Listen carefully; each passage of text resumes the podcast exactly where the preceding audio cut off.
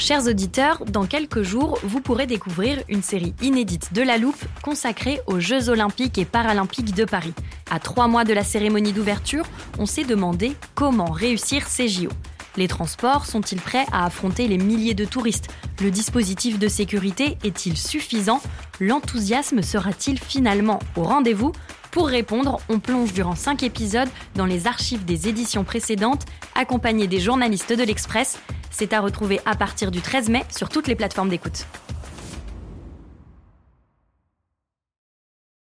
Hiring for your small business? If you're not looking for professionals on LinkedIn, you're looking in the wrong place. That's like looking for your car keys in a fish tank.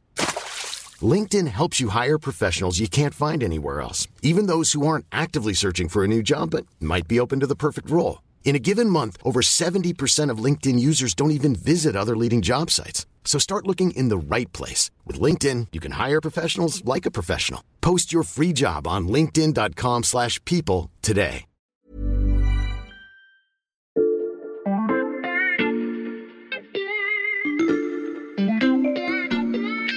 Bonjour, c'est Charlotte Baris. Bienvenue dans La Loupe, le podcast quotidien de l'Express. Allez, venez, on va écouter l'info de plus près. Ça a commencé avec quelques rapports d'experts internationaux sur le climat. Réduire la consommation d'énergie, c'est l'une des préconisations du nouveau rapport du GIEC. Le GIEC insiste pour la première fois sur la réduction de la consommation d'énergie, de viande, de matières premières. Ensuite, des militants se sont emparés du sujet, puis des politiques. Il faut finir de l'idée avec l'idée que on se sert et puis la nature euh, pourvoira au reste. C'est simplement euh, essayer sur le long terme de changer nos habitudes, de changer chacun nos comportements. Une partie de la réponse est aussi donnée par la quantité de choses que chacun d'entre nous veut vouloir posséder, utiliser, avoir moins de choses physiques et penser que ça ne nous empêche pas d'être heureux. Jusqu'au président de la République. Je crois pour ma part que ce que nous sommes en train de vivre est plutôt de l'ordre d'une grande bascule ou d'un grand bouleversement. D'abord parce que nous vivons, et cela pas simplement depuis cet été et ces dernières années, au fond, la fin de ce qui pouvait apparaître comme une abondance. Aujourd'hui, presque personne ne remet en cause le besoin d'une certaine sobriété pour atteindre nos objectifs climatiques. Le problème, c'est que ce concept renvoie souvent à une image punitive, celle d'un monde où on ne pourrait pas conduire la voiture que l'on souhaite, où on ne pourrait pas voyager et où les réserves d'eau et d'électricité seraient rationnées. Dans ces conditions, difficile de convaincre les citoyens d'adopter un comportement plus responsable, plus sobre. Dans cet épisode de La Loupe, on a donc décidé de déconstruire toutes ces idées reçues qui rendent la sobriété indésirable, et vous allez l'entendre, les exagérations sur le sujet sont nombreuses. À l'Express, les experts de la sobriété, ce sont les journalistes de la rubrique Climat. Deux d'entre eux, Valentin Ekirch et Sébastien Julien, viennent justement de me rejoindre en studio. Bonjour Valentin, bonjour Sébastien. Bonjour Charlotte. Bonjour Charlotte. Avec votre collègue Baptiste Langlois, vous avez récemment signé un grand dossier sur les idées reçues de la sobriété. On va en parler. Mais d'abord, en quelques mots, comment vous définiriez la sobriété? Ben, je pense que si tu fais un sondage dans la rue, euh, chaque personne interrogée te donnera sa propre euh, définition. Mais bon, de manière générale, la sobriété, c'est du bon sens, euh, c'est ne pas utiliser plus que ce dont tu as besoin. Et puis c'est aussi un levier incontournable pour lutter contre le changement climatique. Mais bon, une fois qu'on a dit ça, euh, on peut voir qu'il existe quand même plein de sobriétés différentes. Mhm. Euh, celle dont tu entends parler le plus souvent, par exemple, c'est la sobriété énergétique. Donc en gros, changer nos usages, mettre euh, fin au gaspillage. Mais il y en a d'autres. Tu as par exemple la sobriété numérique, donc réduire la consommation d'énergie des appareils. Tu as la sobriété alimentaire, moins d'élevage intensif, moins de viande dans les assiettes. Mhm. Et puis tu as tout ce débat sur la sobriété subie ou sobriété choisie. En fait, ça fait appel à une idée, celle de modération dans nos usages. Quand on est parti sur ce dossier, l'idée c'était euh, de sortir un peu de la caricature. Euh, nous, on veut vraiment insister, la sobriété, c'est pas la décroissance. On a parfois eu l'impression que tout ça pouvait être mélangé. Nous, on veut montrer que ce sont deux choses véritablement distinctes. Or, c'est un discours qui s'est largement imposé depuis la guerre en Ukraine. Jusque-là, on savait qu'il y avait une crise climatique et on savait que, on ne pouvait pas utiliser euh, autant de ressources que l'on voulait dans ce monde fini. Eh bien, avec cette crise, s'est ajoutée une crise géopolitique politique, puis une crise énergétique. Et là, c'est vrai que la sobriété, elle s'est un petit peu imposée à nous. Euh, L'idée désormais, c'est de se saisir de cette expérience pour essayer de euh, l'appliquer à nos usages quotidiens et justement en faire une sobriété choisie, même si elle fait parfois euh, l'objet de discours un peu simplistes qui peuvent parfois faire peur. Ces discours simplistes, comme tu dis Valentin, j'en ai justement mis quelques-uns de côté. Si vous le voulez bien, on va essayer de les expliquer et le cas échéant de les contrer. J'ai pour ça un appareil très pratique qu'on n'a pas utilisé depuis longtemps. C'est le vérificateur de la loupe, un outil qui nous permet de détecter les discours trompeurs. Laissez-moi un moment le temps de l'allumer. Voilà, et je sors mon premier extrait. Nous devons désormais l'affirmer de façon claire. Le modèle à l'ancienne du pavillon avec jardin dont on peut faire le tour n'est plus soutenable et nous mène à une impasse. On vient d'entendre Emmanuel Vargon, l'ancienne ministre du Logement. Est-ce que ça veut dire que la sobriété n'est pas compatible avec un habitat en pavillon? Eh bien, si, c'est tout à fait compatible, à condition, bien sûr, de ne pas en mettre partout. Euh, alors, en fait, le pavillon euh, possède une, toute une série d'avantages. On n'en parle pas toujours. Mm. Mais enfin, un jardin, euh, ça abrite plus de biodiversité qu'il n'y paraît. Euh, la présence de verdure, ça permet aussi une meilleure pénétration de l'eau par rapport à des espaces bétonnés. Euh, mais le cœur du problème, c'est le coût environnemental du pavillon. Mhm. Et en fait, cette notion-là n'est pas facile à calculer. Tout va dépendre de la zone pavillonnaire dont tu parles. Si celle-ci est bien intégrée au réseau de transport en commun, par exemple, eh bien, tu peux avoir une famille qui vit euh, dans des pavillons qui a un bilan CO2 meilleur qu'une autre famille qui, elle, habite en ville, mais qui prend l'avion plusieurs fois Mhm. par an.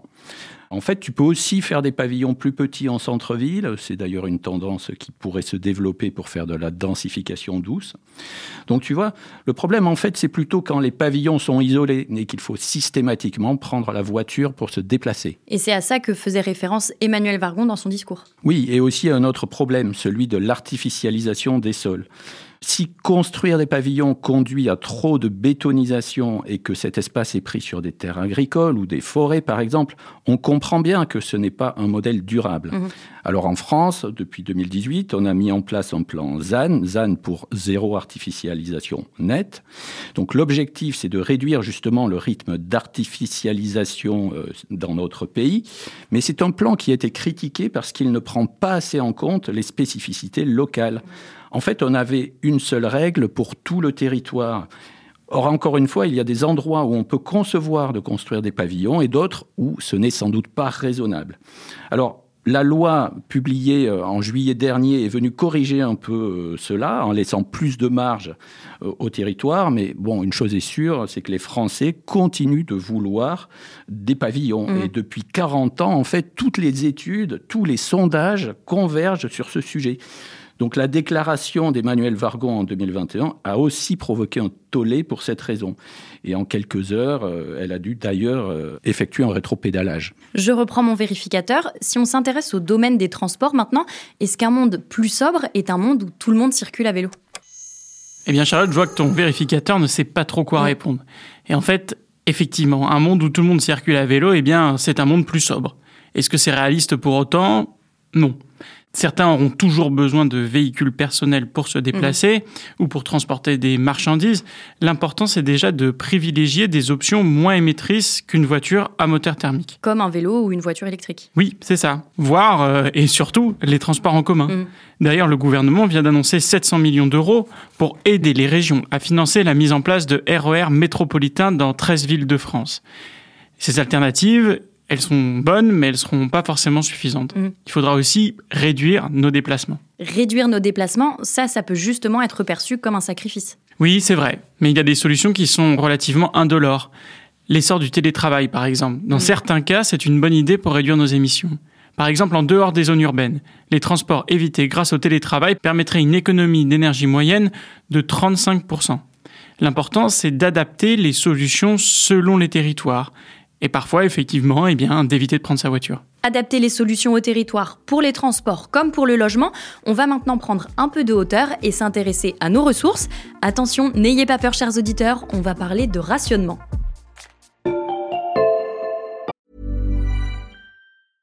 Hiring for your small business? If you're not looking for professionals on LinkedIn, you're looking in the wrong place. That's like looking for your car keys in a fish tank. LinkedIn helps you hire professionals you can't find anywhere else, even those who aren't actively searching for a new job but might be open to the perfect role. In a given month, over 70% of LinkedIn users don't even visit other leading job sites. So start looking in the right place. With LinkedIn, you can hire professionals like a professional. Post your free job on linkedin.com/people slash people today.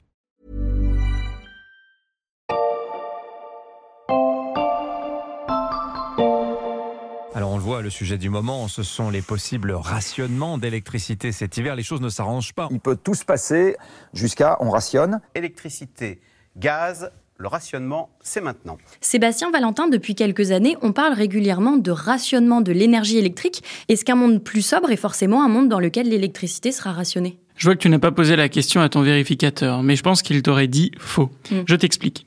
En fait, nos besoins en électricité vont croître de manière exponentielle. Et il y a là un petit paradoxe, c'est que à la fois on aura besoin de plus d'électricité, mais cette électricité-là, il faudra peut-être moins l'utiliser individuellement. Mm. Il va falloir aussi que nos infrastructures suivent. D'ici 2035, on estime par exemple que la consommation nationale pourrait augmenter de 40%. Donc il faut qu'on double notre puissance en énergie renouvelable et qu'on relance le nucléaire. Et après, au-delà de ça, il faut réaliser des économies. Oui, ça, on l'a vu l'hiver dernier. Oui, effectivement. L'hiver dernier, par exemple, on a baissé de 9% la consommation électrique l'hiver par rapport à 2021. Et on estime qu'elle pourrait encore baisser de 7% cette année. Tout ça grâce à la somme de comportements individuels. Évidemment, cet effort, eh bien, il doit être réalisé par tout le monde. Mhm. Les consommateurs individuels, les foyers, et puis euh, les entreprises, les industries. Le gouvernement estime par ailleurs que le secteur tertiaire, qui représente 30% de la consommation électrique en hiver, pourrait ainsi faire 20% d'économies sans trop d'efforts, dit-il, en gérant mieux ses dépenses en éclairage et en chauffage. Donc à ce stade, le rationnement de l'électricité est toujours évitable? Non, en réalité, il ne l'est pas. Mm. Il faut réduire notre consommation, c'est clair. Mais on l'a vu, il y a plein de leviers qu'on peut d'ores et déjà actionner. Il y a une autre ressource qu'on pourrait rationner, c'est l'eau. On l'a vu ces dernières années, lors des épisodes de sécheresse, plusieurs départements français ont limité son usage pour certaines activités. Est-ce que ça veut dire qu'à l'avenir, l'eau sera rationnée au point, par exemple, de ne plus pouvoir remplir une piscine? Alors là non plus, le, le tableau n'est pas tout noir. Je savais que tu me poserais la question, Mm. Charlotte. Donc en préparant ce podcast, j'avais demandé à notre collègue Baptiste Langlois d'expliquer où en est la situation euh, de l'eau en France? J'ai enregistré son message. Je peux te faire écouter? Oui, je t'en prie. Alors en France, on a de la chance, c'est qu'on a de grandes réserves d'eau. Il y a environ 200 milliards de mètres cubes d'eau par an, ce qui est deux fois plus qu'en Espagne. On estime qu'il faut en laisser la moitié ou un petit peu plus pour que les écosystèmes vivent, et pour l'instant, on sait que les prélèvements pour les activités humaines correspondent à environ 33 milliards de mètres cubes. Donc on a de la marge. Après, il faut être vigilant, parce que c'est vrai que ces réserves diminuent depuis 30 ans et que les ressources ne sont pas constantes, c'est-à-dire elles ne sont pas bien réparties sur le territoire, entre le sud et le nord par exemple, et aussi au cours du temps, en fonction des saisons. D'où les épisodes de sécheresse qu'on a pu voir cet été et l'été d'avant. Donc il faut sûrement aussi repenser nos usages de l'eau à certaines périodes.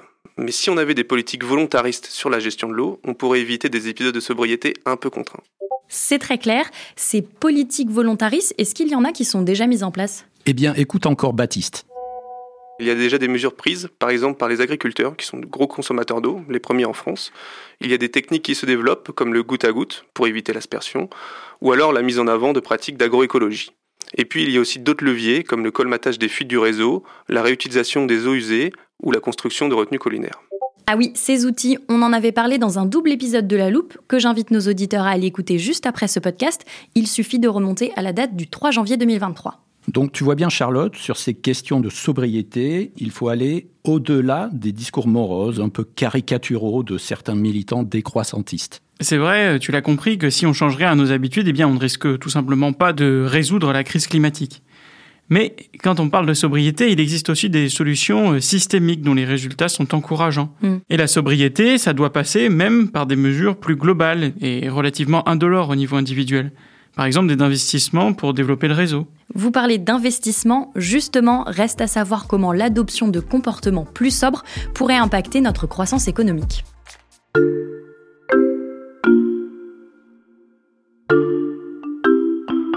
Sébastien, tu disais à l'instant que la sobriété était souvent défendue par un certain nombre de personnalités décroissantistes. Immédiatement, ça m'a fait penser à ce type de discours. Malheureusement, je crois, moi, que ça nous plaise ou que ça nous plaise pas, que la décroissance, on va pas y couper. La décroissance, c'est notre mot d'ordre. Celui de la rupture avec le consumérisme et le productivisme. Euh, la décroissance du PIB, moi j'en veux, hein. ça me fait pas peur du tout, je l'appelle de tous mes voeux. Alors, est-ce que défendre la croissance économique, c'est compatible avec la sobriété? Alors, sur le papier, c'est une question assez simple, mais en fait, la réponse est très compliquée. Mm. Elle met même les économistes dans l'embarras.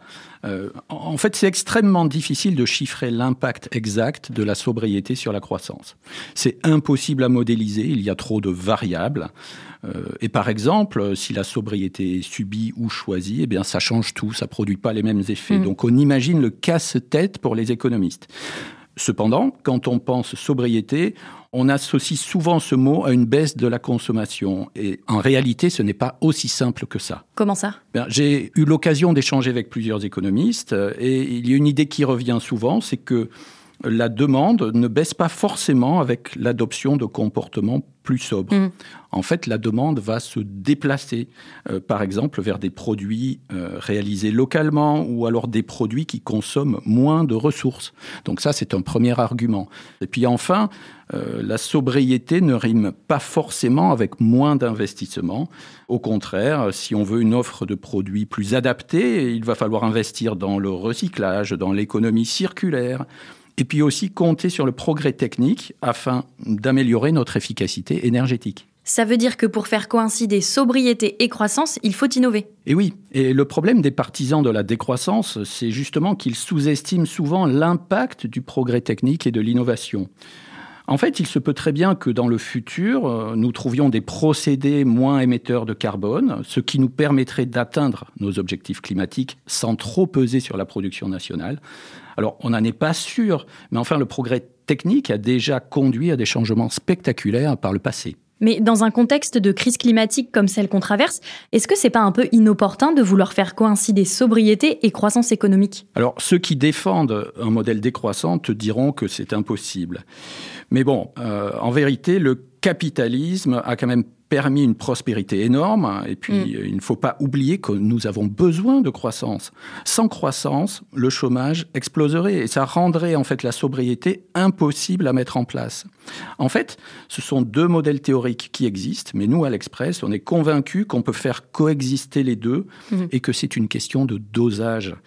Et c'est ce qu'on a voulu illustrer avec notre enquête. Une enquête que vous signez avec votre collègue Baptiste Langlois et que nos auditeurs peuvent bien sûr retrouver sur le site de l'Express. Merci à tous les deux. Merci Charlotte. Merci. Sébastien Julien et Valentin Ekirch, journalistes à la rubrique Climat. Toutes leurs enquêtes et leurs analyses sont à retrouver sur notre site. L'Express poursuit d'ailleurs aujourd'hui ses portes ouvertes. Tous les entretiens, récits et enquêtes de la rédaction sont accessibles gratuitement jusqu'à ce soir, alors profitez-en chers auditeurs.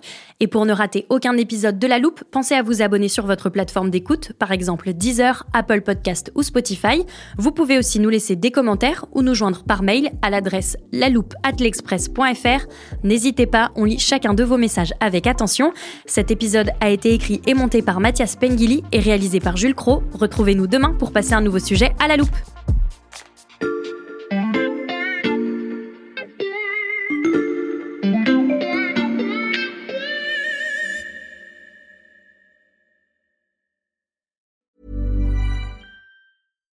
Why don't more infant formula companies use organic, grass fed whole milk instead of skim? Why don't more infant formula companies use the latest breast milk science? Why don't more infant formula companies run their own clinical trials? Why don't more infant formula companies use more of the proteins found in breast milk? Why don't more infant formula companies have their own factories instead of outsourcing their manufacturing?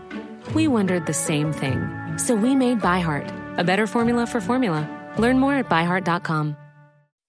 When you make decisions for your company, you look for the no brainers. If you have a lot of mailing to do, stamps.com is the ultimate no brainer. Use the stamps.com mobile app to mail everything you need to keep your business running with up to 89% off USPS and UPS. Make the same no brainer decision as over 1 million other businesses with stamps.com. Use code PROGRAM for a special offer. That's stamps.com code PROGRAM.